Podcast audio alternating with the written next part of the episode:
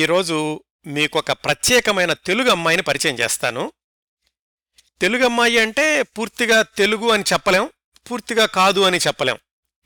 నాన్న తెలుగువాడు, డాక్టర్ పత్తిపాటి రామయ్య నాయుడు గారు. తల్లి మార్తా మ్యాంగ్, ఫ్రాన్స్ దేశస్థురాలు. వీళ్ళిద్దరి ఏకైక సంతానం లీలానాయుడు. లీలానాయుడు అనగానే వెంటనే వినిపించే వార్తాంశాలు ఆమె 1954లో మిస్ ఇండియా అని, ఆ తర్వాత వోగ్ అనే అమెరికన్ మ్యాగజైన్ వాళ్లు ఎంపిక చేసిన ప్రపంచ సౌందర్యరాసులు 10 మందిలో ఒకరు అని, ఇంకొంచెం ముందుకెళ్తే లీలానాయుడు గారి గురించిన విశేషం ఆమె ఒక బాలీవుడ్ నటి అని. లీలానాయుడు గారి గురించి ఈ 2-3 సంగతులు మాత్రమే ప్రస్తావనకు తీసుకురావడం ఆమె జీవన చిత్రానికి సంపూర్తి రూపం కాదండి. లీలానాయుడు గారి జీవన చిత్రంలో ఎన్నెన్నో వర్ణాలున్నాయి, ఎన్నెన్నో ఛాయలున్నాయి, ఎన్నెన్నో కోణాలున్నాయి. ఇంకొక విషయం చెప్తాను. మానవ జీవితం నదీ ప్రవాహం లాంటిది. నదీ ప్రవాహంలో కొండలు, గుట్టలు, అడవులు, మైదానాలు ఎన్నెన్నో ఎదురవుతుంటాయి. కొన్నిటిని చుట్టుకుంటూ, కొన్నిటిని ఒరుసుకుంటూ, కొన్నిటిని దాటుకుంటూ, కొన్నిటిని చీల్చుకుంటూ నదీ ప్రవాహం కొనసాగుతూ ఉంటుంది. కొన్ని చోట్ల ప్రశాంతంగా సాగుతుంది, కొన్ని చోట్ల పరవళ్లు తొక్కుతుంది, కొన్ని చోట్ల వరద ఉరవడికి పోటెత్తుతుంది. ఎన్ని మలుపులు తిరిగినా, ఎన్ని మార్పులకు లోనైనా చిట్ట చివరికి నది కలవాల్సింది సముద్రంలోనే. దీన్నే మిత్రులు అశోక్ తేజ గారు పాట రూపంలో ఇలా చెప్పారు. కడకడలిదాక ఎడతెగక సాగు నది వంటి పరుగు కద మానవ జీవిత ప్రయాణం. అమ్మ పేగు నుండి తెగిపడి నేలమ్మ ఒడిని చేరిన నుండి ఎన్ని తప్పటడుగులు, ఎన్ని తప్పుటడుగులతో కూడుకున్నెన్నెన్ని నడకలెన్నెన్ని పరుగులెన్నెన్ని మలుపులు, ఏ పూట మజిలి ఏ వైపు కదిలి ఏ శిఖరమునకు పైకెగసి ఎగసి ఏ లోయలోకు జలపాత మల్లె ఇంక దుమికి దుమికి కడకడలిదాక ఎడతెగక సాగు నది వంటి పరుగు కద మానవ జీవిత ప్రయాణం. దాదాపు అందరి జీవితాలు ఇలాగే అనిపించినా లీలానాయుడు గారి జీవితానికి మరింత దగ్గరగా ఈ వాక్యాలు వర్తిస్తాయి అనిపిస్తుంది. ఈ సామ్యాలు సరిగ్గా 100% సరిపోతాయి అనిపిస్తుంది. లీలానాయుడు గారి జీవిత విశేషాల్లో ఒకదానికొకటి పొంతనలేని అనేక రంగాలకు చెందిన ప్రముఖుల ప్రస్తావన వస్తుంది. వాళ్ళందరితోనూ లీలానాయుడు గారికి కేవలం పరిచయమే కాదు, జీవితంలోని ఏదో ఒక దశలో వాళ్లతో కలిసి పనిచేయడం, లేదా వాళ్లని ప్రభావితం చేయడం, లేదా వాళ్ల వల్ల తను ప్రభావితం కావడం, ఇలాంటి సంఘటనలు ఎన్నెన్నో కనిపిస్తూ ఉంటాయి లీలానాయుడు గారి జీవిత చరిత్రలో. ఆమె జీవిత ప్రయాణంలో తారసపడిన ప్రముఖుల్లో కొంతమందిని చెప్పుకోవాలంటే బాలీవుడ్ ప్రముఖులు రాజ్ కపూర్, ఋషికేష్ ముఖర్జీ, సునీల్ దత్, శశి కపూర్, బల్రాజ్ సాహ్ని ఇలాంటివాళ్లు.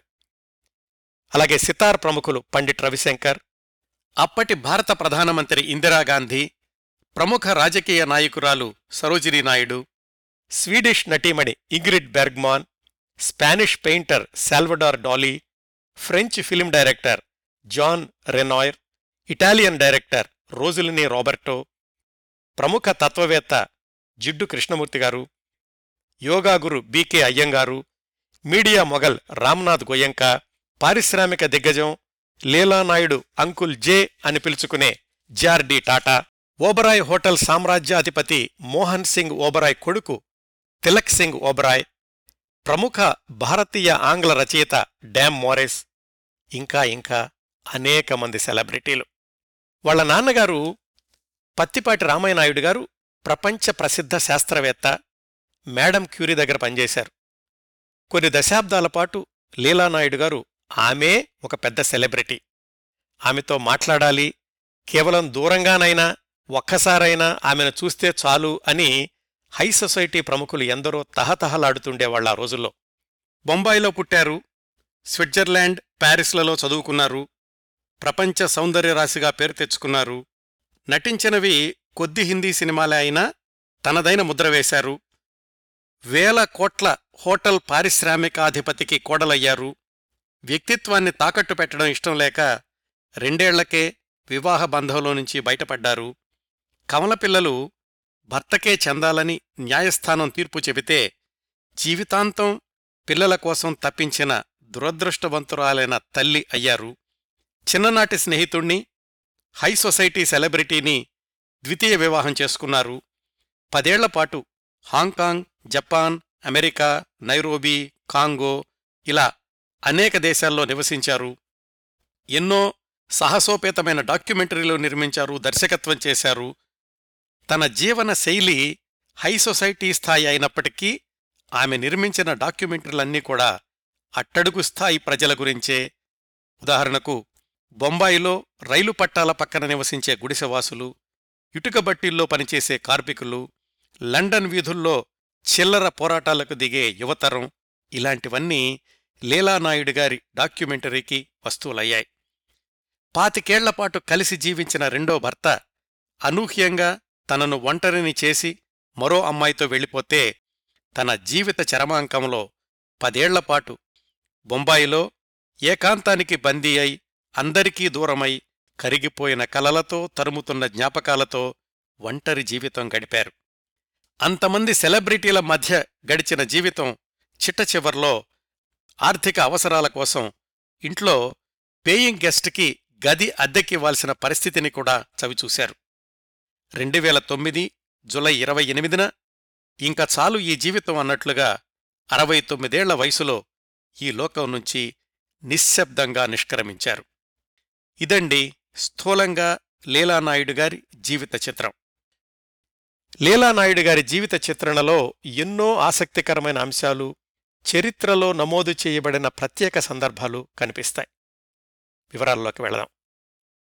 డాక్టర్ పత్తిపాటి రామయ్యనాయుడు గారు స్వయం కృషితో ఎదిగిన వ్యక్తి, తన మేధస్సుతో ఉన్నత స్థాయిని చేరిన వ్యక్తి. ఆయన స్వగ్రామం చిత్తూరు జిల్లా మదనపల్లి. 1904 జూన్ 3న జన్మించారు. చాలా చిన్నతనంలోనే ఇంట్లోంచి చెప్పకుండా పాండిచ్చేరిలోని అరవిందో ఆశ్రమానికి వెళ్ళిపోయారు. అక్కడ హైస్కూల్ వరకు చదువుకున్నారు. ఆ తర్వాత రవీంద్రనాథ్ ఠాగూర్ శాంతినికేతన్కి వెళ్ళి కొన్నాళ్లు అక్కడ మ్యాథమెటిక్స్ టీచర్గా పనిచేశారు. అక్కడ్నుంచి బెనారస్ హిందూ యూనివర్సిటీకి వెళ్ళి అక్కడ 1923లో బీఎస్సీ పాస్ అయ్యారు. ఆ తర్వాత విదేశాల్లో చదువుల కోసమని ప్రయత్నించినప్పుడు ఇంగ్లాండ్ యూనివర్సిటీల్లో స్కాలర్షిప్తో సహా సీటు వచ్చినా కానీ వెళ్లలేదు. ఎందుకంటే భారతదేశాన్ని ఆక్రమించిన దేశంలో వాళ్ల దయాదాక్షిణ్యాల మీద ఆధారపడి చదువుకోవడం ఇష్టం లేదు అనే ఉద్దేశంతోటి. ఆ తర్వాత ఫ్రాన్స్లో యూనివర్సిటీ ఆఫ్ ప్యారిస్లో సీట్ వచ్చింది.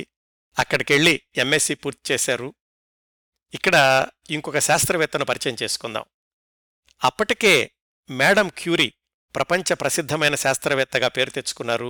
2 సార్లు నోబెల్ బహుమతిని కూడా గెలుచుకున్నారు. ఆమె రీసెర్చ్ ల్యాబొరేటరీ ప్యారిస్లో ఉంది. రామయ్యనాయుడు గారు అడ్వాన్స్డ్ రీసెర్చ్ కోసమని మేడం క్యూరీని సంప్రదించారు. అప్పటికే ఆయనకున్న అకాడమిక్ క్వాలిఫికేషన్సు, ఆయన చేసిన రీసెర్చ్ పేపర్సు ఇవన్నీ చూసి ఆయనకు తన ల్యాబొరేటరీలో పనిచేసే అవకాశం ఇచ్చారు మేడం క్యూరీ. మేడం క్యూరీకి అత్యంత సన్నిహితుడైన రీసెర్చ్ స్కాలర్ అవడమే కాకుండా 1934లో ఆమె చనిపోయాక కొంతకాలం ఆ ల్యాబొరేటరీని తన ఆధ్వర్యంలో కొనసాగించారు రామయ్యనాయుడు గారు. అక్కడ్నుంచి లండన్ యూనివర్సిటీకి వెళ్ళి 2 ఏళ్లలోనే తన పిహెచ్డీ పూర్తి చేసుకున్నారు. ఇదంతా జరిగేసరికి 1936 సంవత్సరం వచ్చింది. యూనివర్సిటీ ఆఫ్ లండన్లో ఉండగానే ఆయనకు ఒక జర్నలిస్టుతో పరిచయం అయింది. ఆ జర్నలిస్టు పేరు మార్తా మ్యాంగ్. ఆమె నాన్నగారు స్విట్జర్లాండ్ నుంచి వచ్చి ఫ్రాన్స్లో స్థిరపడ్డారు. మార్తా వాళ్ల నాన్న అంటే లీలానాయుడు గారి తాతగారి గురించిన ఒక ఆసక్తికరమైన సంఘటన చెప్తాను. ఆయన బాగా ధనవంతుడు. ఆ రోజుల్లోనే అమెరికా నుంచి భారీ యంత్రాలను దిగుమతి చేసుకుని వాటిని యూరోప్లో అమ్ముతూ ఉండేవాడు. వాటికోసమని ఫ్రాన్స్లో సొంతంగా ఒక ఫ్యాక్టరీ కూడా నెలకొల్పాడు. ఒకసారి ఆయన దగ్గరకు ఒక ఇటలీ యువకుడు ఉద్యోగం కోసం వచ్చాడు. ఆ కుర్రాడి ఒడ్డు పొడుగు చూసి ఉద్యోగం ఇచ్చాడాయన. ఎవరు? లీలానాయుడు గారు తాతగారు. మొదట్నుంచి కాస్త దుందుడుకుగా ఉండేవాడు కుర్రాడు. చీటికి మాటికి పక్కాళ్లతో తగద పెట్టుకుంటూ ఉండేవాడు. ఒకరోజు తన సహకార్మికుడి మీద కోపంతో కణకణ మండే ఇనప కడ్డీతో అతని చేతిమీద కొట్టాడు. లీలానాయుడు గారి తాతగారు అది చూసి వెంటనే ఆ దెబ్బతిన్న కార్మికుడిని ఆస్పత్రికి పంపించి ఈ ఇటాలియన్ కుర్రాన్ని పిలిచారు. "నువ్వు చేసే నిర్వాకం చాలుబాబు, నిన్ను ఉద్యోగంలోంచి తీసేస్తున్నాను వెళ్ళిపో అని చెప్పారు. ఆ కుర్రాడు చాలా నిర్లక్ష్యంగా కాలరెగరేసుకుంటూ వెళ్ళిపోయాడు. ఆ ఇటాలియన్ కుర్రవాడెవరో కాదు, తర్వాత రోజుల్లో ఇటలీ దేశ నియంత ముసోలిని, అదుగో ఆ ఫ్యాక్టరీ యజమాని కూతురే మార్తా మ్యాంగ్. ఆమె భారతదేశం ప్రధానాంశంగా జర్నలిజం చదువుకున్నారు. ఒక ఫ్రెంచ్ పేపర్కి జర్నలిస్టుగా పనిచేస్తూ ఆ పనిమీద యూనివర్సిటీ ఆఫ్ లండన్కి వచ్చినప్పుడు రామయ్య నాయుడు గారితో పరిచయం అయ్యింది. ఆ పరిచయం ప్రేమగా మారింది, పెళ్లికి దారితీసింది. ఇదంతా 1936లో జరిగింది. పెళ్లైన కొత్తలోనే బొంబాయిలోని టాటా మెమోరియల్ ఆసుపత్రి నుంచి ఒక పిలుపు వచ్చింది. ఏమనంటే, క్యాన్సర్ రీసెర్చ్ ఇన్స్టిట్యూట్ ప్రారంభిద్దాం అనుకుంటున్నాము, రేడియాలజీలో చాలా అనుభవం ఉంది కాబట్టి బొంబాయి వచ్చేసి మా ఇన్స్టిట్యూట్లో చేరండి అని. దానికి అంగీకరించారు రామయ్యనాయుడు గారు. అయితే ఆసుపత్రిలో రేడియాలజీ, రేడియం ఎక్స్ట్రాక్షన్ ఇలాంటి వాటిల్లో అనుభవం కోసమని ముందుగా న్యూయార్క్ స్లోన్ కెటరింగ్ ఆసుపత్రిలో ఒక 2 ఏళ్లు పనిచేసి 1938లో బొంబాయి చేరుకున్నారు భార్య మార్తాతో కలిసి. అలా టాటా మెమోరియల్ ఆసుపత్రిలో చేరినప్పుడు జరిగిన జిఆర్డి టాటా పరిచయం ఆయనకు, తరువాత ఆయన కుమార్తె లీలానాయుడు గారికి జీవితాంతం కొనసాగింది. అలా రామానాయుడు గారి జీవిత ప్రయాణం మదనపల్లి, పాండిచ్చేరి, బెనారస్, ప్యారిస్, ఇంగ్లాండ్, న్యూయార్క్ల మీదుగా బొంబాయి వచ్చేసింది. అప్పటికీ ఆయన వయసు 34 సంవత్సరాలు. మరో 2 ఏళ్లకు అంటే 1940 జూన్లో వాళ్లకు పుట్టిన అమ్మాయే మనం మాట్లాడుకుంటున్న లీలానాయుడు. లీలానాయుడికి ముందు తర్వాత కూడా 7-8 సార్లు పిల్లలు పుట్టి చనిపోయారు ఆ దంపతులకి. మిగిలిన ఒక్క అమ్మాయే లీలానాయుడు. లీలానాయుడికి ఊహ తెలిసేసరికే వాళ్ల నాన్న సమాజంలో అత్యున్నత హోదా కలిగిన వ్యక్తి, దేశ విదేశాల్లోని ప్రముఖులతో ఆయనకు సన్నిహిత పరిచయాలుండేవి. ఒక విధంగా చెప్పుకోవాలంటే సిల్వర్ స్పూన్తో జన్మించారు లీలానాయుడు. కొలాబాలో క్యాథెడ్రల్ స్కూల్లో చదువు మొదలైంది. చాలా చిన్నతనంలో, అంటే 4-5 సంవత్సరాల వయసున్నప్పుడు జరిగిన ఒక సంఘటన. రామయ్యనాయుడు గారికి అప్పటి ప్రముఖ రాజకీయవేత్త సరోజినీ నాయుడు గారితో సన్నిహిత పరిచయం ఉండేది. అప్పట్లో సరోజినీ నాయుడు గారు దక్షిణ బొంబాయిలో ఉండేవాళ్లు. ఒకరోజు వాళ్ళింటికెళ్లారు లీలానాయుడిని తీసుకుని వాళ్ళ అమ్మా నాన్న.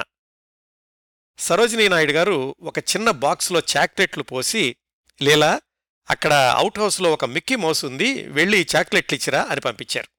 4-5 ఏళ్లున్న లీలానాయుడు అవుట్ హౌస్కి వెళ్లేసరికి అక్కడ ఒక ముసలాయన ఉన్నాడు. ఇదేంటి మిక్కీ మౌస్ అని చెప్పిందాంటీ అనుకుంటూ ఆ ముసలాయన్నే అడిగేసింది చిన్నపిల్ల లీల. నువ్వే చెప్పు నేను మిక్కీ మౌస్ను అవునో కాదో అన్నాడాయన. నువ్వు మిక్కీ మౌస్ ఎలా అవుతావు, నీకు తోకలేదు, చెవులు చాలా పెద్దగా ఉండాలి అంది లీల. మరైతే నేనెవరిని అని అడిగాడు ఆ ముసలాయన. నువ్వు గాంధీ తాతవు కదా, నాకు తెలుసు అని చాక్లెట్లిచ్చింది ఆయనకు. నిజంగానే ఆయన నిజంగానే మహాత్మాగాంధీ. సరోజినీ నాయుడు గారింట్లో ఆతిథ్యం తీసుకుంటున్నారు ఆ రోజు. అంత చిన్న వయసులో లీలానాయుడు చూసిన అతిపెద్ద సెలబ్రిటీ మహాత్మాగాంధీ. అలా వివిధ రంగాల్లోని సెలబ్రిటీల పరిచయం దశాబ్దాల పాటు కొనసాగింది లీలానాయుడికి. అన్నింటికీ మించి తనే పెద్ద సెలబ్రిటీ అయ్యారు ఆ తర్వాత 20 పాటు. వివరాలు తెలుసుకుందాం. ఆమెకు 7-8 సంవత్సరాల వయసుండగా, అంటే 1948 ప్రాంతాల్లో ఒక సంఘటన జరిగింది. రామయ్యనాయుడు గారు 10 ఏళ్లు పైగా రేడియం సంబంధిత పరిశోధనల్లో మునిగి తేలడం వల్ల, రేడియో ధార్మిక కిరణాలకు ఎక్కువగా ఎక్స్పోజ్ అవడం వల్ల కూడా ఆయనకు ఎముకలు దెబ్బతిన్నాయి. ఆర్టిఫిషియల్ క్యాన్సర్ అని నిర్ధారించారు వైద్యులు. రామయ్యనాయుడు గారిని రేడియం పరిశోధనలకు దూరంగా ఉండమని వైద్యులు సలహా ఇచ్చారు. టాటా ట్రస్ట్ వాళ్లు ఆయనకు మెరుగైన వైద్య చికిత్స కోసమని స్విట్జర్లాండ్ పంపించారు. భార్య మార్తా పాప లీలతో కలిసి 1948లో స్విట్జర్లాండ్లోని జెనీవా చేరుకున్నారు. అక్కడ స్కూలుకెళ్లడం ప్రారంభించింది లీలానాయుడు. అప్పటికే ఆమె వయసు 8 సంవత్సరాలు అనుకున్నాం కదా. ఆ వయసులోనే జెనీవా స్కూల్లో వర్ణ వివక్షతను ఎదుర్కొన్నారు లీల. ఒక స్కూల్లో అయితే ఆమె స్కిన్ కలర్ చూసి ఎర్రచేప ఎర్రచేప అని ఎగతాళి చేశారు. ఇంకో స్కూల్లో మీ ఇండియన్ వంటకాల వాసన వస్తాయి, మా దగ్గరికి రావద్దు అని దూరంగా పెట్టేవాళ్లు. వాళ్ళమ్మ వర్ణ వివక్షత అంటే ఏంటో వివరంగా చెప్పింది లీలకు. చివరకు రామయ్యనాయుడు గారు లీలను ధనవంతుల పిల్లలు చదువుకునే పబ్లిక్ స్కూల్ అయితే మంచిదని జెనీవాలోనే ఈకోల్ ఇంటర్నేషనల్ స్కూల్కి పంపించారు. అక్కడైతే వివిధ దేశాల నుంచి వచ్చిన పిల్లలు ఉండేవాళ్లు కాబట్టి ఇలాంటి సమస్యలేమీ రాలేదు. కానీ ఆమెకు 12-13 సంవత్సరాలుండగా ఆ స్కూల్లో నిన్ను ప్రేమిస్తున్నాను అంటూ ఓ కుర్రాడు వెంటపడ్డం మొదలుపెట్టాడు. ఆ కుర్రాడి పేరు అహ్మద్ ఖజార్. ఈ అహ్మద్ వాళ్లమ్మ ఇరాన్ రాజవంశస్థురాలు. అక్కడేదో రాజకీయ సంక్షోభం వల్ల స్విట్జర్లాండ్కు పారిపోయొచ్చారు. రోజూ స్కూల్కి ఒకే ట్రామ్లో కలిసి వెళ్తుండేవాళ్లు లీలానున్ను ఆ అహ్మద్. ప్రతిరోజూ ఆ ట్రామ్ దగ్గర లీల వచ్చేవరకు అతను వేచి చూసేవాడు. ఆమెతోటే స్కూల్కెళ్తుండేవాడు. 1-2 ఏళ్లు పెద్దాడు, కాకపోతే ఫెయిల్ అవుతూ రావడంతోటి లీల క్లాస్మేట్ అయ్యాడు. ఒకరోజు ప్రేమలేఖ రాసిచ్చాడు ఆ 12-13 సంవత్సరాల లీలానాయుడికి. ఆమె తీసుకెళ్లి వాళ్ళ అమ్మకు చూపించింది. సరే, వాళ్ళమ్మ ఈ అహ్మద్ వాళ్ళ ఇంటికెళ్ళి మాట్లాడదాం అనుకుంటుండగా అహ్మద్ వాళ్ళ అమ్మే మరొక ఉత్తరం రాసి పంపించింది మార్తాకి. ఏమని? మా అహ్మద్ మీ లీలను ప్రేమిస్తున్నాడు, మీరు పెళ్లి చేస్తానంటేనే చదువుకుంటానంటున్నాడు అని. 13 సంవత్సరాలకి పెళ్ళేమిటి? అయినా వాళ్ళెవరు వీళ్ళెవరు, ఇలాంటి పిచ్చి పిచ్చి వేషాలు వెయ్యొద్దు అని మీ అబ్బాయికి చెప్పండని మార్తా జవాబిచ్చింది. ఇది జరిగిన 4-5 రోజులకి స్థానిక వార్తాపత్రికల్లో ఒక వార్తొచ్చింది. ఏమనంటే, ఒక ప్రైవేటు విమానం కూలిపోయింది, దానిలో ప్రయాణిస్తున్న 3 చనిపోయారు, వాళ్లల్లో ఒకడు ఇంటర్నేషనల్ స్కూల్లో చదువుకుంటున్న అహ్మద్ అని దానిలో ఉంది. ఆ వార్త చదివి అయ్యో అనుకున్నారు లీలానున్ను వాళ్ళమ్మ మార్త. సరిగ్గా 1 గంట తర్వాత వాళ్ల ఇంటి తలుపు కొట్టారెవరో. తలుపు తీసి చూస్తే ఎదురుగా అహ్మద్. ఏమిటి పేపర్ చదివావా? ఏడవటం లేదేమిటి? నేను చనిపోయినా నువ్వు ఏడవన్నమాట, ఇలా ఏదేదో మాట్లాడాడు. లీలా వాళ్ళమ్మ ఆ కుర్రాన్ని ఇంట్లోకి పిలిచి కూర్చోబెట్టి పాఠం చెప్పింది. నీ వయసెంత అబ్బాయి, ఈ ప్రేమేమిటి, శుభ్రంగా చదువుకో అని. ఆ తర్వాత 2 ఏళ్లకు లీలానాయుడికి ఒకసారి ప్యారిస్లో ఎదురయ్యాడు ఈ అహ్మద్. అప్పుడు లీలానాయుడు చెప్పింది అతనికి, నీకేం కావాలో తెలుసుకో ముందు, చదువు ఇష్టం లేకపోతే నీకిష్టమైన పనిచెయ్యి, మన మధ్య ప్రేమ అనేది కుదిరేది కాదు, నేనేమో ఇండియా వెళ్ళిపోతున్నాను అని చెప్పారామె. ఆ తర్వాత చాలా సంవత్సరాలకు తెలిసింది ఈ అహ్మద్ వాళ్లు ఇరాన్ వెళ్ళిపోయారని, అక్కడ అతను గొప్ప డాక్యుమెంటరీ ఫిలిం డైరెక్టర్ అయ్యాడని, పెళ్లి చేసుకున్నాడని, కొసమెరుపు ఏమిటంటే వాళ్ళ అమ్మాయికి లీలా అని పేరు పెట్టుకున్నాడని తెలిసింది. అది జెనీవాలో లీలానాయుడికి తన 13 సంవత్సరాల వయసులో ఎదురైన ఒక అనుభవం. రామయ్య నాయుడు గారి ఆరోగ్యం కుదుటపడింది. రేడియం సంబంధిత ల్యాబొరేటరీల్లో పనిచేయకూడదు కాబట్టి యునెస్కోలో సైంటిఫిక్ డైరెక్టర్గా ఉద్యోగంలో చేరి ప్యారిస్లో 1 సంవత్సరం పనిచేశాక మళ్ళా అందరూ కలిసి ఢిల్లీకి వచ్చేశారు. ఎందుకంటే ఆయన పోస్టింగ్ ఢిల్లీలోనన్నమాట. లీలానాయుడికి అప్పటికి 15 సంవత్సరాల వయసు. హైస్కూల్ అయిపోయింది. పై చదువుల కోసమని లండన్లో ఆక్స్ఫర్డ్ యూనివర్సిటీకి పంపించే ఏర్పాట్లలో ఉన్నారు రామయ్య నాయుడు గారు.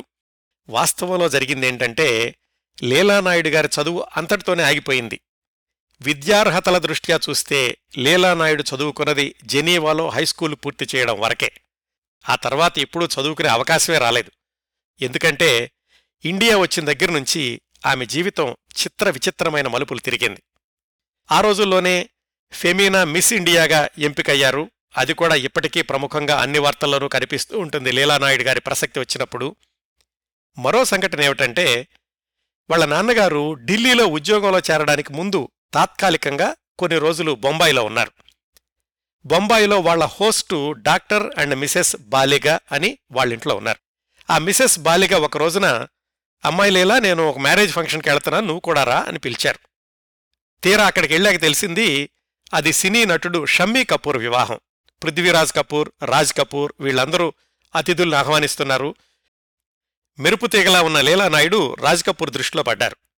ఆ సంఘటన అయ్యాక లీలానాయుడు గారి నాన్నగారు ఉద్యోగం కోసం ఢిల్లీ వెళ్ళిపోయారు. అక్కడికి వెళ్ళాక ఒకరోజు రాజ్ కపూర్ నుంచి కబురొచ్చింది, నేను ఇంపీరియల్ హోటల్లో ఉన్నాను, ఒక ప్రాజెక్టు గురించి మాట్లాడాలి, మీ నాన్నతో కలిసి వస్తావా అని లీలానాయుడు గారి కబురు పంపించారు. వాళ్ళ నాన్నకి చెప్పింది లీలా. రామయ్య నాయుడు గారికి పృథ్వీరాజ్ కపూర్తో పరిచయం ఉంది కానీ రాజ్ కపూర్ తెలీదు. సరే, పెద్ద మనిషి పిలుస్తున్నాడు కదా, పద వెళదామని కూతురుని తీసుకుని హోటల్కి వెళ్లారు రాజ్ కపూర్ దగ్గరికి రామయ్య నాయుడు గారు. మీ అమ్మాయిని నేను తర్వాత తీయబోయే సినిమాలో హీరోయిన్గా తీసుకుందాం అనుకుంటున్నాను, Mulk Raj Anand the goddess and tractor అనే కథ అని చెప్పాడు రాజ్ కపూర్.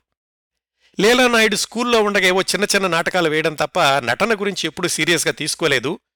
సరే, రాజ్ కపూర్ అంతటివాడు అడుగుతున్నాడు కదా అని ఒప్పుకున్నారు రామయ్య నాయుడు గారు కూడా. ఆ సినిమాలో లీలానాయుడు చేయాల్సింది పల్లెటూరు అమ్మాయి పాత్ర. అయితే ఇండియాలో పల్లెటూళ్ళు ఎలా ఉంటాయో నేను ఎప్పుడూ చూడలేదు, 1-2 వారాలు పల్లెటూళ్ళలో ఉండి ఆ వాతావరణం చూడాలి అని చెప్పింది లీలా. లీలానాయుడిని ఆమె ఫ్రెండ్ ఒక ఆమెని కలిసి ఆగ్రా దగ్గరలో ఒక పల్లెటూళ్ళలో ఉండడానికి ఏర్పాట్లు చేయించాడు రాజ్ కపూర్. వెనక్కి వచ్చాక ఫోటోషూట్ కోసం బొంబాయి ఆర్కే స్టూడియోకి వెళ్ళింది లీలానాయుడు. ఈలోగా చాలామంది చెప్పారు వాళ్ళకి, రాజ్ కపూర్తో జాగ్రత్తగా ఉండాలి, తన సినిమాల్లో నటించే హీరోయిన్లతో ప్రేమలో పడిపోతుంటాడు అని. ఫోటోషూట్లో మోడర్న్ డ్రెస్ ఇచ్చారు వేసుకోవడానికి. ఇదేంటి, నేను చేసేది పల్లెటూరు అమ్మాయి పాత్ర కదా అని అడిగింది లీలా. లేదమ్మా, రాజ్ కపూర్ గారు నీతో వరుసగా 4 సినిమాలు తీద్దామనుకుంటున్నారు, మీరు కాంట్రాక్ట్ రాయాలి, అందుకే అన్ని రకాల డ్రెస్సులతోటి మీకు ఫోటోషూట్లు చేస్తాం అని చెప్పారు వాళ్ళు. అది నచ్చలేదు లీలకి.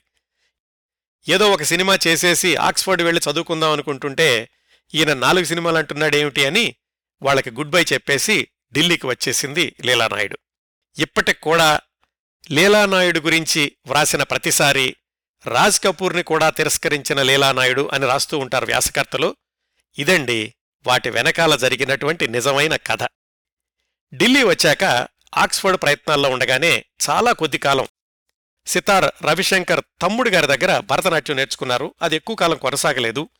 ఈలోగా ఆమె 17 సంవత్సరాల వయసులో 1957లో ఓబెరాయ్ హోటల్స్ గ్రూప్ మోహన్ సింగ్ ఓబెరాయ్ కొడుకు తిలక్ సింగ్ ఓబెరాయ్ లీలానాయుణ్ణి వివాహం చేసుకుంటాను అని కబురు పంపాడు.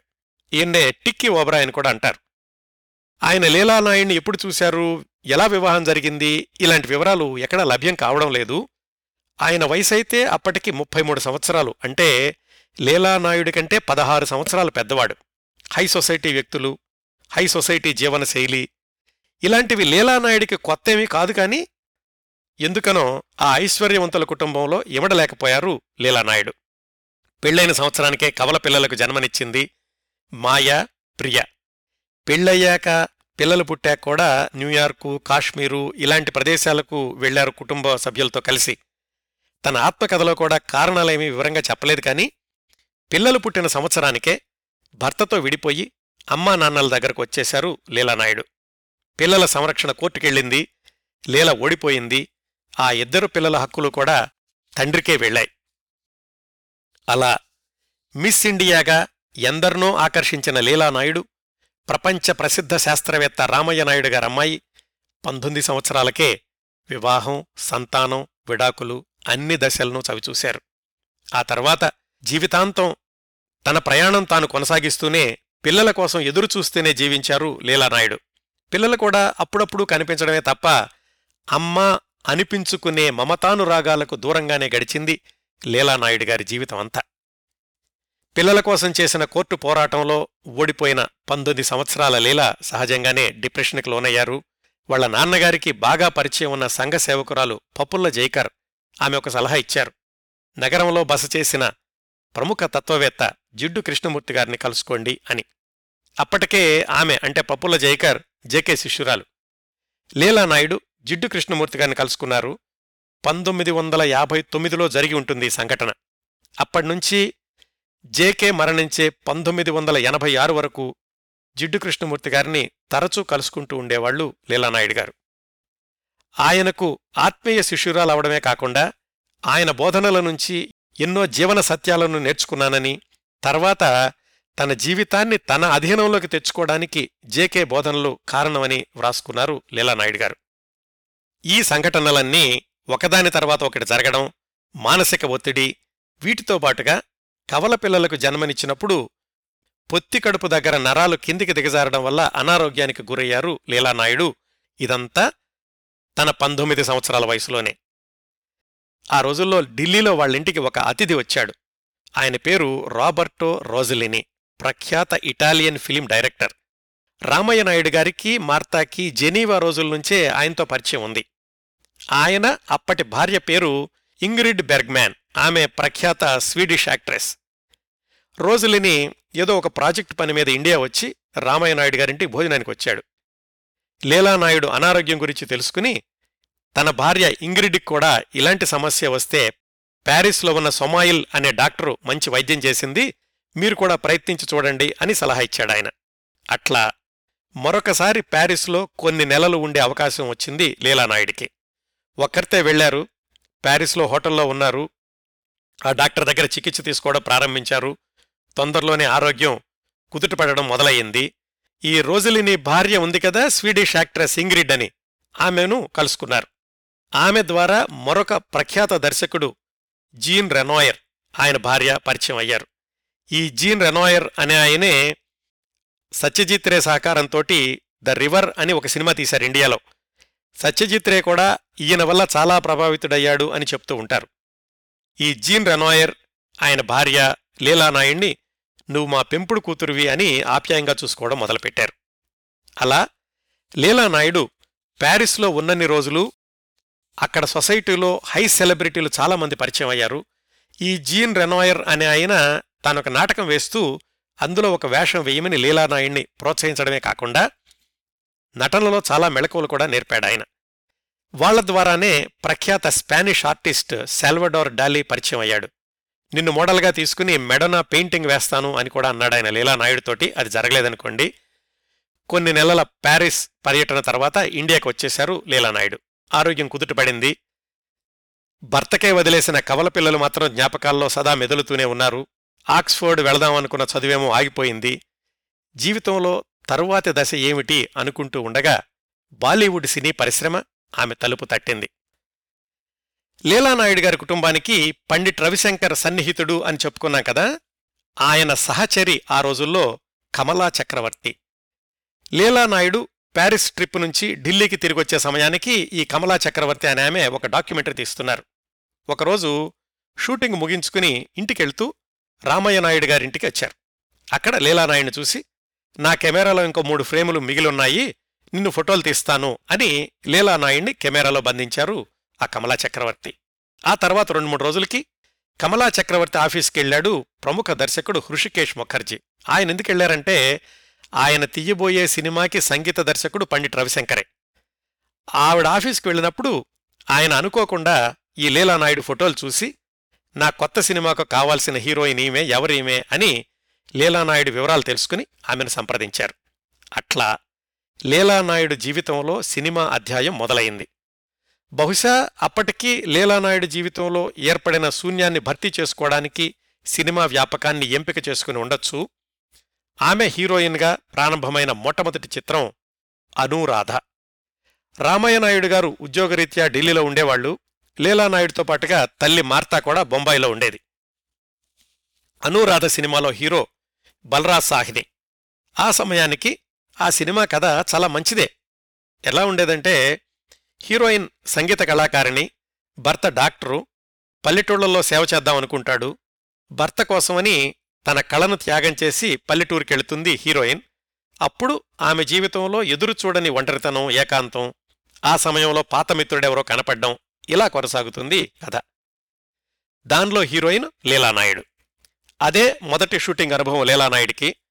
అప్పటి వరకు హై సొసైటీ, హై ప్రొఫైల్ ప్రముఖులతోనే పరిచయం ఉన్న లీలానాయుడికి సమాజంలోని ఇతర వర్గాల వారితో కలిసి పనిచేయడం ఇదే మొదటిసారి. అంతవరకు నింగిలోని తారకలా జీవించిన లీలానాయుడు ఇప్పుడు నేలమీద నక్షత్రం అయ్యారు. అయితే ఈ మార్పు లీలానాయుడులోని జాలి, దయా, కరుణ అనే కోణాలకు వెలుగునిచ్చినట్లయింది. ఎలాగంటే, షూటింగ్ మొదట్నుంచే లీలానాయుణ్ణి అందరూ కూడా కమ్యూనిస్ట్ హీరోయిన్ అనేవాళ్లు. దానికి ఉదాహరణలు చూద్దాం. ఒకరోజు షూటింగ్లో ఒక లైట్ బాయ్ నిచ్చెన మీద నుంచి జారిపడ్డాడు. తలకు బాగా దెబ్బలు తగిలినయి, విపరీతంగా రక్తం గారుతోంది. అతన్ని సెట్ బయటకు తీసుకెళ్లి షూటింగ్ యథావిధిగా కొనసాగించబోతున్న డైరెక్టర్ని అడిగింది లీల. ఏముందండి, ఆసుపత్రికి తీసుకెళ్తారు, అతని సంగతి వాళ్ళు చూస్తారులేండి, let's get ready for shooting అని వెళ్లబోతుంటే ఆ డైరెక్టర్ని ఆపింది లీల. ఆ కుర్రాణ్ణి ఆసుపత్రిలో చేర్పించి ట్రీట్మెంట్ అంతా సరిగ్గా జరుగుతోంది అని డాక్టర్ దగ్గర నుంచి సర్టిఫికెట్ తెస్తేనే నా షూటింగ్ ఉంటుంది, అంతవరకు నేను షూటింగ్ చెయ్యను అని తెగేసి చెప్పారు. ఇంకో రోజు ఆ సినిమాలోనే పాట చిత్రీకరణ కోసమని 20-30 మంది డాన్సర్లను సిద్ధం చేశారు. సెట్ రెడీ అవుతుంటే మేకప్లో ఉన్న లీల కుర్చీలో కూర్చునున్నారు. దూరంగా నిలబడి ఉన్నారు ఆ 20-30 మంది డాన్సర్లు కూడా. వాళ్ళెవరు అని అడిగారు లీల. వాళ్ళని ఎక్స్ట్రాలు అంటారమ్మా అని చెప్పాడు అసిస్టెంటు. ఎక్స్ట్రాలు అంటే అవసరం లేని వాళ్ళు కదా, మరి వాళ్ళని ఎందుకు పిలిచారు అని అడిగింది లీల. అలా కాదండి, మీ వెనకాల ఉంటారంతే పాటలో అన్నాడు. అంటే వాళ్ళ అవసరమే కదా, మరి ఎక్స్ట్రాలు అని ఎందుకంటున్నారు వాళ్ళని? అయినా వాళ్ల కుర్చీలు లేవేమిటి అని అడిగింది లీలానాయుడు. వాళ్ళకి నిలబడ్డం అలవాటేనండి అన్నాడు అసిస్టెంటు. కుర్చీలేస్తే కూర్చోవడం కూడా అలవాటు అవుతుంది కదా, వాళ్ళకు కూడా కుర్చీలు తెస్తేనే నేను కూర్చుంటాను, అంతవరకు నేను నిలబడే ఉంటాను అని లీలానాయుడు లేచి నుంచున్నారు. వాళ్లకి కుర్చీలు తెచ్చి ఇచ్చాక మాత్రమే ఆవిడ కూర్చున్నారు.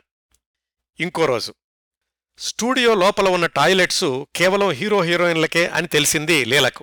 మిగతా వాళ్ళని అడిగితే సెట్ బయట వెనకాలన్న బహిరంగ ప్రదేశానికే వెళ్తాము అని చెప్పారు వాళ్ళంతా. అక్కడికెళ్ళి చూసింది ఆవిడ. ఆ బయటంతా సెట్ ప్రాపర్టీసు చిన్న సైజు అడవిలాగా ఉంది. పాములు కూడా యథేచ్ఛగా సంచరిస్తాయి అని తెలిసింది. సెట్లో పనిచేసే వాళ్ళందరికీ కూడా స్టూడియో లోపల ఉన్న టాయిలెట్సు వాడే అవకాశం ఇవ్వాలి అని స్టూడియో మేనేజర్కి చెప్పి ఒప్పించారు లీలానాయుడు. అంతవరకు ఆమె చూడని సమాజంలోని ఇలాంటి నిమ్నవర్గాలను పరిశీలించడం, వాళ్ల సమస్యలకు పరిష్కారాలు సూచించే ప్రణాళికలు అమలుపరచడం ఆ తర్వాత దశాబ్దాల పాటు కొనసాగించారామె. స్వల్ప సినీ జీవితం తర్వాత ఆమె డాక్యుమెంటరీ నిర్మాతగా కొనసాగిన దశాబ్దాల్లో ఆమె తీసిన 90% పైగా డాక్యుమెంటరీలు అట్టడుగు వర్గాల గురించే, ఎవరూ చూడని వాళ్ల జీవితాల్లోని బాధల బరువుల గురించి తీసినవే. ఇదిగో వాటన్నింటికీ పునాది ఆమె మొదటి సినిమా షూటింగులో జరిగిన ఇలాంటి అనుభవాలు అని చెప్పుకోవచ్చు. ఈ అనురాధ చిత్రం 1960లో విడుదలయ్యింది. సినిమా ఫెయిల్ అయ్యింది. లీలానాయుడు నటన కూడా పెద్ద ప్రశంసలేమీ రాలేదు. కాకపోతే జాతీయ స్థాయిలో ఉత్తమ చిత్రంగా బహుమతి అందుకుంది. అంతేకాకుండా బెర్లిన్ అంతర్జాతీయ చిత్రోత్సవాల్లో గోల్డెన్ బేర్ని కూడా సొంతం చేసుకుంది. ఈ అనురాధ షూటింగ్ సందర్భంలో జరిగిన మరొక సంఘటన గురించి ఇలా రాసుకున్నారామె తన ఆత్మకథలో. హీరో బలరాజ్ సాహిని చాలా పెద్ద మనిషి. అందరూ పెద్ద మనుషుల్లాగానే ఉంటారు అవకాశం వచ్చే వరకు. అవకాశం దొరికినప్పుడు వాళ్ళ అదృష్టాన్ని పరీక్షించుకోవడానికి ప్రయత్నిస్తారు. ఆయన కూడా అలాగే చేశాడు. ఒకరోజు కారులో డ్రాప్ చేస్తూ ఎప్పుడూ నీ గురించి ఆలోచిస్తున్నాను అన్నట్ట బలరాజ్ సాహిని. చాలా సంతోషం అన్నారు లీలానాయుడు మామూలుగా. నువ్వెప్పుడూ నా మనసులోనే ఉంటావు అన్నాడు మళ్ళీ ఆయనే. లీలకు తెలిసిపోయింది ఈ సంభాషణ ఎక్కడికెళ్తుందో అని. ఆవిడ వెంటనే అడిగింది, మీ ఆవిడ బావుందా, నీకోసం ఎదురు చూస్తుంటుందా అని. అప్పుడు ఆయనకు తన పెద్ద మనిషితనం గుర్తొచ్చింది. ఇవన్నీ రాసుకున్నారు లీలానాయుడు తన ఆత్మకథలో. అలా ప్రారంభమైన లీలానాయుడు వెండితెర జీవితం మహోద్ధృతంగా ఏమీ కొనసాగలేదు. 1960-64 మధ్యలో కేవలం 5 సినిమాల్లో మాత్రమే నటించారు. ఆ తర్వాత 1968-69 మళ్లీ చాలా సంవత్సరాల తర్వాత 1985లో శ్యామ్ బెన్గల్ త్రికాల్లోనూ, చిట్ట చివరిసారిగా 1992లో ఎలక్ట్రిక్ మూన్ అనే సినిమాలోనూ, మొత్తం 9 సినిమాల్లో మాత్రమే నటించారు లీలానాయుడు. కొన్ని సినిమాలకు ప్రత్యేకతలున్నప్పటికీ లీలానాయుడు అత్యద్భుత నటి అన్న పేరైతే రాలేదు. వయసు మళ్ళాక నటించిన త్రికాల్లో మాత్రం చాలా మంచి పేరు తెచ్చుకున్నారామె. మొదటి సినిమా అనురాధ తర్వాత ఆమె నటించిన వాటిల్లో 2 చిత్రాల గురించి ప్రత్యేకంగా చెప్పుకోవచ్చు. వాటిల్లో ఒకటి ఏ రాస్తే హై ప్యార్కే. సునీల్ దత్ తానే హీరోగా నిర్మించిన మొదటి చిత్రం అది. తెలుగులో మనుషులు మమతలు చిత్రంలో ఒక పాట ఉంది, నిన్ను చూడని నన్ను పాడని అని. ఆ పాటకు మాతృక అయిన ఏ కామోషియా ఏ తన్హాయియా అనే పాట ఈ ఏ రాస్తే హై ప్యార్కే సినిమాలో సునీల్ దత్ లీలానాయుడుల మీద చిత్రీకరించిందే. 1959లో బొంబాయిలో ఒక సంఘటన జరిగింది. మానిక్ షా నానావతి అనే నేవీ కమాండరు తన భార్యతో సంబంధం పెట్టుకున్న చిరకాల మిత్రుణ్ణి కాల్చి చంపేశాడు. ఆ కేసు కోర్టులో వాదనలకు వెళ్ళాక దేశవ్యాప్తంగా సంచలనం సృష్టించింది. లీలానాయుడు నటించిన 3వ చిత్రం ఏ రాస్తే హై ప్యార్కే కథ ఆ నానావతికే సాధారణంగానే వ్రాసుకున్నారని ఆ రోజుల్లో వార్తలొచ్చినాయి. ఆ సంఘటనకు తాను నటించే సినిమా కథకు పోలికలున్నాయేమో కానీ ఆ సంఘటనకు ముందే తన సినిమా కథ సిద్ధమైంది అని లీలానాయుడు ప్రత్యేకంగా ప్రెస్ మీట్ పిలిచి చెప్పారు. ఆమె ఏర్పాటు చేసిన మొట్టమొదటి చిట్ట చివరి ప్రెస్ మీట్ అదే. ఇంకా కొసమెరుపు ఏమిటంటే ఆ కేసులోని నానావతి చెల్లెలు లీలానాయుడికి చాలా సన్నిహిత మిత్రురాలు కూడా. ఈ ఏ రాస్తే హై ప్యార్కే సినిమా 1963లో విడుదలైంది. బాక్సాఫీస్ దగ్గర ఒక మాదిరిగా ఆడింది. అయితే ఈ నానావతికే సాధారణంగానే ఆ తర్వాత 2-3 సినిమాలు వచ్చినాయి. ఇటీవల ఒక వెబ్ సిరీస్ కూడా విడుదలైంది. అదలా ఉంచితే ఈ సినిమా తర్వాత లీలానాయుడు నటించిన చెప్పుకోదగ్గ చిత్రం 1963లోనే విడుదలైన ఇంగ్లీష్ హిందీ ద్విభాషా చిత్రం ద హౌస్ హోల్డర్, హిందీ పేరు గర్భార్. దీనిలో హీరో శశి కపూర్. ఈ సినిమా ప్రత్యేకత, అంతవరకు డాక్యుమెంటరీ దర్శకుడుగా ఉన్న జేమ్స్ ఐవరీ ఆయన ఫీచర్ ఫిలిం దర్శకుడుగా మారింది ఈ హౌస్ హోల్డ్ చిత్రంతోనే.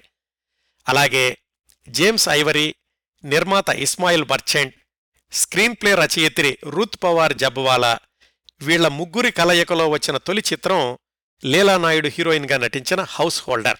ఎందుకు ప్రత్యేకంగా చెప్పానంటే, ఆ తర్వాత ఆ ముగ్గురు కలయికలో, ఏది ఆ దర్శకుడు, ఆ నిర్మాత, ఆ స్క్రీన్ ప్లే రైటర్, వాళ్ల కలయికలో సుమారుగా 40 సినిమాలు రావడం, అందులో కొన్ని ఆస్కార్ అవార్డులు అందుకోవడం, అదంతా ఒక రికార్డు. ఈ హౌస్ హోల్డర్ సినిమా 2 భాషల్లోనూ మంచి పేరు తెచ్చుకుంది. ఈ సినిమా ప్రమోషన్ కోసమని లీలానాయుడు అమెరికా వెళ్ళినప్పుడు అక్కడ ఆమె ఏజెన్సీ వాళ్లు ఆమె ఫోటోలు తీయించి వోగ్ మ్యాగజైన్స్కి పంపించారు. అలా వోగ్ మ్యాగజైన్ వాళ్లు ఎంపిక చేసిన ప్రపంచంలోని 10 మంది సౌందర్య రాసుల్లో స్థానం సంపాదించుకున్నారు లీలానాయుడు. ఆ 10 మందిలో ఉన్న మరొక భారతీయ మహిళ జైపూర్ మహారాణి గాయత్రీదేవి. ఇది 1964 ప్రాంతాల్లో జరిగింది. చాలా యాదృచ్ఛికం ఏమిటంటే, ఆ తర్వాత సరిగ్గా 45 సంవత్సరాలకు లీలానాయుడు, ఆ మహారాణి గాయత్రీదేవి ఇద్దరూ కూడా ఒకరోజు వ్యవధిలో చనిపోవడం అది విధి విచిత్రం అనుకోవాలి. లీలానాయుడు విషయానికొస్తే, మొదటి 2-3 సంవత్సరాల తర్వాత సినిమాల్లో వేషాలు తగ్గించుకుని సొంతంగా సినిమా నిర్మాణం ప్రారంభించారు. ఆశ్చర్యకరంగా ఆమె తీసిన సినిమా కమర్షియల్ సినిమా కాదు. సర్టెన్ చైల్డ్హుడ్ అనే పేరుతో మానసికంగా ఎదగలేకపోతున్న పిల్లల గురించిన చిత్రం. అహ్మదాబాదులో BM institute of child development అని ఒక సంస్థ ఉంది. ఆ సంస్థకు వెళ్ళి అక్కడ ఈ సర్టెన్ చైల్డ్హుడ్ అనే సినిమా తీశారు లీలానాయుడు, అన్ని సొంత డబ్బులతోనే. సహజంగానే అది కమర్షియల్ చిత్రం కాదు కాబట్టి ప్రశంసలు దక్కాయి, కానీ పెట్టుబడి రాలేదు. అయినా లీలానాయుడు బాధపడలేదు, ఎందుకంటే లాభాల కోసం ఆ సినిమా తీయలేదు కాబట్టి. ఆ రోజుల్లోనే జేఆర్డి టాటా కోరిక మీద ఇంకో లఘు చిత్రం తీసిచ్చారు లీలానాయుడు. రామయ్య నాయుడు గారిని ఇండియాకి తీసుకొచ్చింది టాటా ఇన్స్టిట్యూట్ వాళ్లే కదా. ఆ రోజుల నుంచి జేఆర్డి టాటా కుటుంబంతోటి మంచి అనుబంధం ఉండేది రామయ్య నాయుడు గారికి. లీలానాయుడు జేఆర్డి టాటాని అంకుల్ జే అని పిలుస్తూ ఉండేది. ఒకరోజు ఆయనే పిలిచి, నువ్వు సినిమాల్లో వేషాలు తగ్గించుకుని డాక్యుమెంటరీలు తీస్తున్నావట కదా, నీకు అసైన్మెంట్ ఇస్తున్నాను అని చెప్పారు. అలా లీలానాయుడు తీసిన లఘు చిత్రమే విమానాల్లో వెస్ట్రన్ టాయిలెట్ ఎలా వాడాలి అనేది. విచిత్రంగా ఉంటుంది కదా. నేపథ్యం ఏమిటంటే, ఆ రోజుల్లో లండన్ వెళ్లే విమానాల్లో వలస వెళ్లే భారతీయులు ఎక్కువ మందికి విమానాల్లో టాయిలెట్ ఎలా వాడాలో తెలియక ఇబ్బందులు ఎదురవుతున్నాయి అని తెలుసుకుని ఆ ప్రాజెక్ట్ ఇచ్చారు లీలానాయుడికి జేఆర్డి టాటా. ఇలా డాక్యుమెంటరీలు తీస్తూ మధ్యలో 1 అరా సినిమాలు నటిస్తూ ఉండగా 1969లో ఆమె జీవితంలో మరొక అధ్యాయం మొదలైంది. అదే చిన్ననాటి మిత్రుడు డామ్ మోరియో మళ్లీ తన జీవితంలోకి రావడం. ఈ డామ్ మోరియో ఎవరో తెలుసుకుందాం. వాళ్ల నాన్న పేరు ఫ్రాంక్ మోరియో. వాళ్ళు గోవా నుంచి వచ్చినవాళ్లు.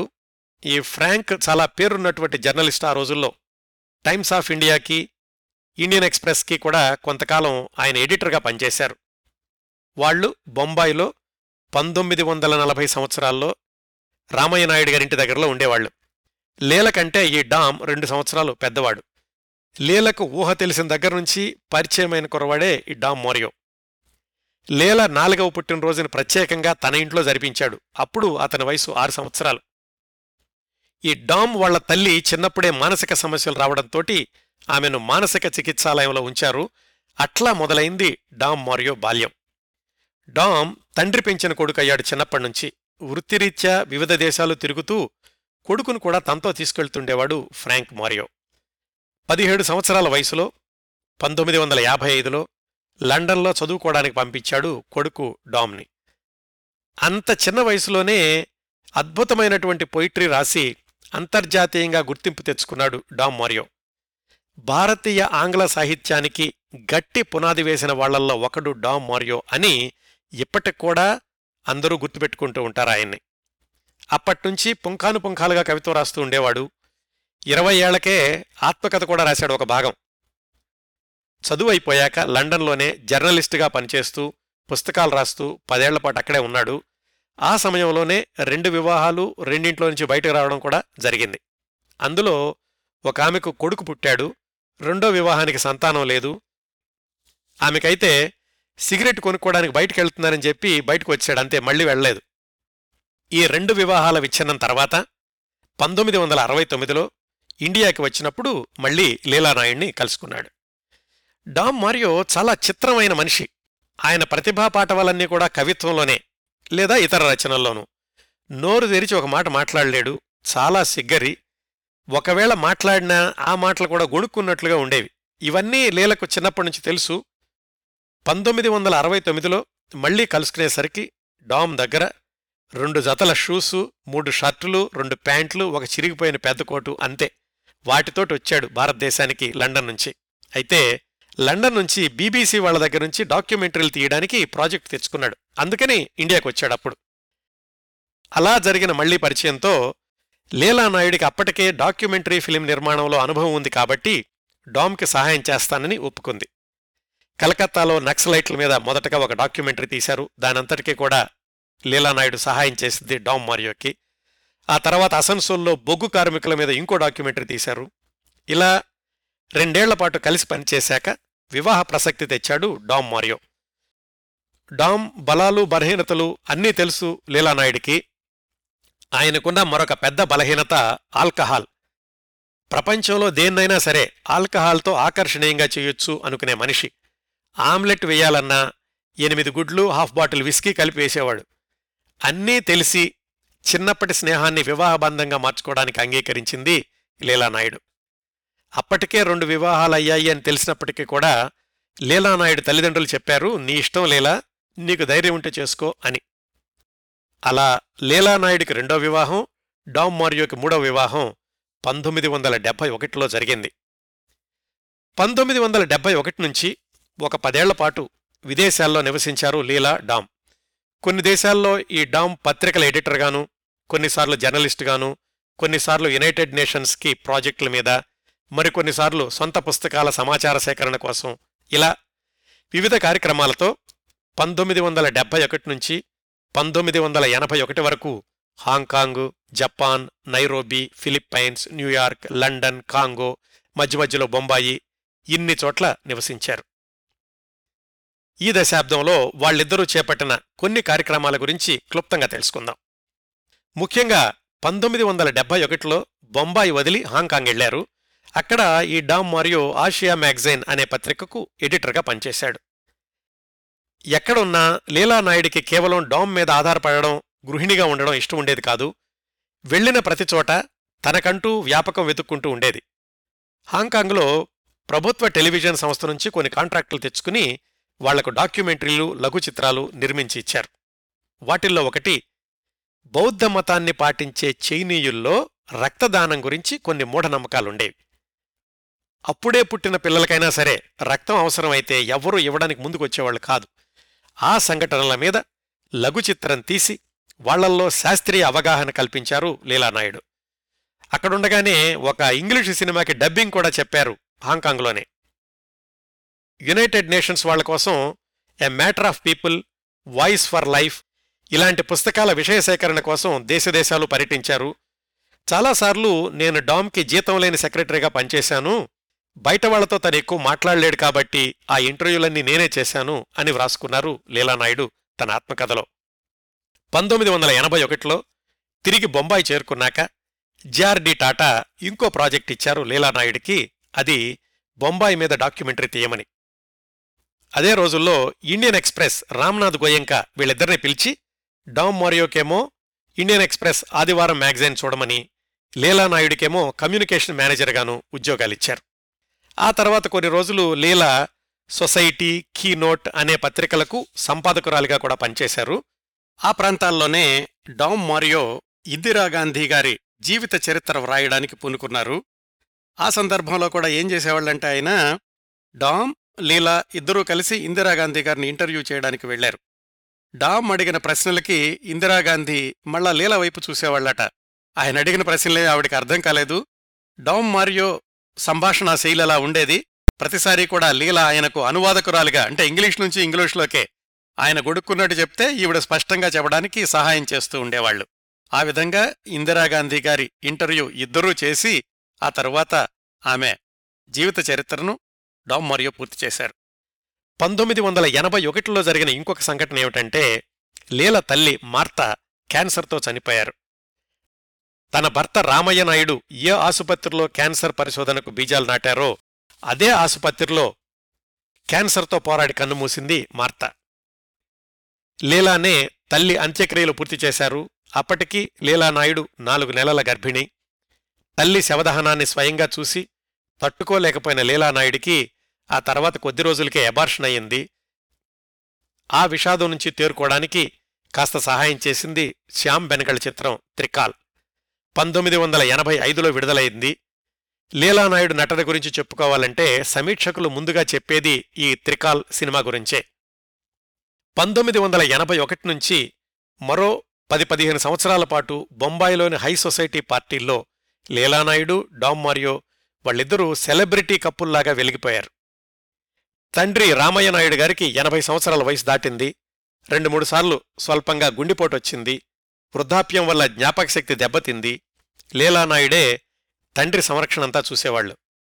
చివరికి ఆయన తన 87 సంవత్సరాల వయసులో 1991 జూన్ 6న చనిపోయారు రామయ్యనాయుడు. అది జరిగిన కొద్ది సంవత్సరాలకు లీలానాయుడు జీవితంలో చివరి అధ్యాయం మొదలైంది. డామ్ మరియో లీలానాయుడిని వదిలేసి బయటికెళ్ళిపోయాడు. సరయూ శ్రీవత్స అనే తన అభిమానితో కలిసి వేరే ఇంట్లో సహజీవనం ప్రారంభించాడు. ఆయన వయసు అప్పటికి 55 సంవత్సరాలు. లీలానాయుడికి విడాకులు ఇచ్చారో లేదో స్పష్టంగా ఎక్కడా రాయలేదు, కానీ లీలానాయుడు మాత్రం అప్పటినుంచి ఒంటరిగా మిగిలిపోయారు. డామ్ వెళ్ళిపోయాక ఆయన పుస్తకాల్లో కనిపించింది లీలానాయుడికి ఆయన ఎప్పటినుంచో తన ప్రియురాలి మీద రాసుకున్న కవిత్వం. లీలానాయుడు గారి చివరి దశాబ్దం గురించి చాలా రోజుల వరకు ఎవరికీ సమాచారం లభ్యం కాలేదు. ఆమెను చాలా దగ్గరగా చూసిన, ఆ దశాబ్దంలో ఆమెను తరచూ కలుసుకున్న బెంగుళూరుకు చెందిన రచయిత సునీల్ మూర్తి అనే ఆయన 2012లో ఒక పెద్ద వ్యాసం రాశారు. ఆ వ్యాసం ద్వారానే లీలానాయుడు గారి చివరి రోజుల గురించి ప్రపంచానికి ఎక్కువ వివరాలు తెలిశాయి. వాటిల్లో కొన్ని చెప్తాను. లీలానాయుడు బొంబాయిలో కొలాబాలో సముద్రానికి దగ్గరలో ఉన్న ఒక పెద్ద ఫ్లాట్లో చివరి వరకు నివసించారు. ఆ ఫ్లాట్లో విశాలమైన హాలుండేది. అందులో ఒకవైపు పెద్ద పెద్ద పుస్తకాల బీరువాలు, ఆ బీరువాల్లో ఎప్పుడో చదివేసిన వేలాది పుస్తకాలు, ఇంకోవైపు దేశ విదేశాల నుంచి సేకరించిన వివిధ వస్తువులు, ఇలాంటివన్నీ ఉండేయి. అప్పటికే జీవితానుభవాలతో పండిపోయిన లీలానాయుడు జుట్టంతా నెరిసిపోయింది. దాదాపు 25 ఏళ్ల వివాహ బంధంలో ఉన్న డామ్ చివర్లో అర్ధాంతరంగా బయటికెళ్ళిపోవడంతోటి ఆమె బాగా దెబ్బతిన్నట్లుగా తెలిసింది ఆమెను కలుసుకున్న వాళ్లందరికీ. ఆ చివరి దశాబ్దంలో లీలానాయుడు అన్ని కార్యక్రమాలకు దూరంగా ఉన్నారు. ఎక్కడికి వెళ్లేవాళ్లు కాదు. బాగా తెలిసిన వాళ్లు అప్పుడప్పుడు వెళ్లి కాస్త మాట్లాడి వస్తూ ఉండేవాళ్లు. దూరంగా పెరిగిన కూతుళ్ళు చాలా అరుదుగా వస్తూ ఉండేవాళ్లు. దాదాపు రోజంతా ఏకాంతంలోనే గడుపుతూ ఉండేవాళ్లు. ఆ రోజుల్లోనే జరిగిన 2 సంఘటనలు ఏమిటంటే, వాళ్ల నాన్నగారు చనిపోయాక ఢిల్లీలో ఉన్న ఆస్తులు అమ్మడానికి బాగా తెలిసిన వాళ్ళెవరికో జనరల్ పవర్ ఆఫ్ అటార్నీ రాసిచ్చారు లీలానాయుడు. ఆ జీపీఏ తీసుకున్నవాళ్లు మోసం చేసి ఆస్తులన్నీ వాళ్ల పేర బదిలీ చేయించుకున్నారు. 100 కోట్ల ఆస్తి. దాదాపు చిట్ట చివరి వరకు ఆ ఆస్తి కోసం కోర్టుల్లో కేసులు నడుస్తూనే ఉన్నాయి. ఇంకోసారి ఏమైందంటే, లీలానాయుడు స్విట్జర్లాండ్ వెళుతూ బొంబాయిలో తన ఇంటి బిల్లులు ఇలాంటివన్నీ చెల్లించడానికని తన డెబిట్ కార్డు తెలిసిన వాళ్లకెవరికో ఇచ్చి వెళ్లారు. ఆమె తిరిగి వచ్చేసరికి బ్యాంక్ అకౌంట్ అంతా ఖాళీ అయిపోయింది. ఇంకా చివరి రోజుల్లో ఆర్థిక అవసరాలు తీరడం కోసం తన ఫ్లాట్లోని ఒక గదిని పేయింగ్ గెస్ట్లకి అద్దెకిస్తుండేవాళ్లు. సెల్వం అనే తమిళ పని మనిషి వంటపని ఇంటి పని చూస్తుండేవాడు. 2004 ప్రాంతాల్లో జెర్రీ పింటో అనే జర్నలిస్టు, రచయిత తరచూ లీలానాయుడిని కలిసి ఆమె జీవిత అనుభవాలను గ్రంథస్థం చేయడం ప్రారంభించారు.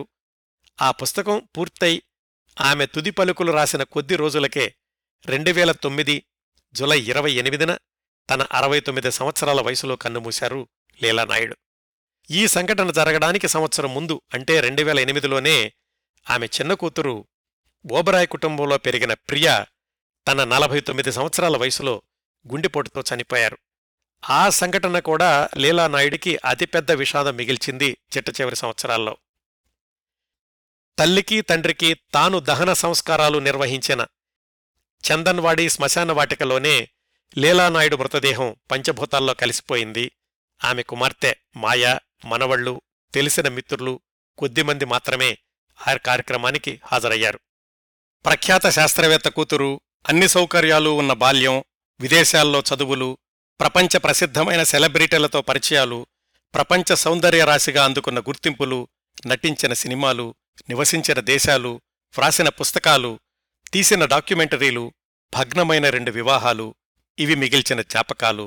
ఇవే చివరి రోజుల్లో లీలానాయుడు గారికి తోడుగా నిలిచాయి. అన్ని నదులు సముద్రంలో కలిసినట్లుగానే లీలానాయుడు గారి జీవన ప్రవాహం మృత్యుసాగరంలో కలిసిపోయింది. ఆ విధంగా లీలానాయుడు గారి అధ్యాయం సమాప్తమైపోయింది. మిత్రులు సుద్దాల అశోక్ తేజ గారి పాటలోని వాక్యాలను ఒకసారి పునరావృతం చేస్తూ ఈ కార్యక్రమాన్ని ముగిస్తాను. కడకడలిదాక ఎడతెగక సాగు నది వంటి పరుగు కథ మానవ జీవిత ప్రయాణం.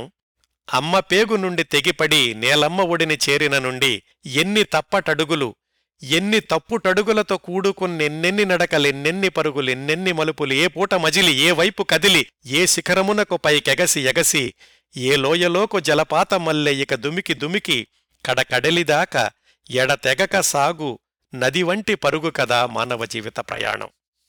ఈ కార్యక్రమాలను ఆదరించి అభిమానిస్తున్న శ్రోతలందరికూ హృదయపూర్వకంగా కృతజ్ఞతలు తెలియచేస్తూ మళ్లీ వారం మరొక మంచి కార్యక్రమంతో కలుసుకుందాం. అంతవరకు నవ్వుతూ ఉండండి, మీ నవ్వులు 10 మందికి పంచండి. మీ దగ్గర సెలవు తీసుకుంటోంది మీ కిరణ్ ప్రభ.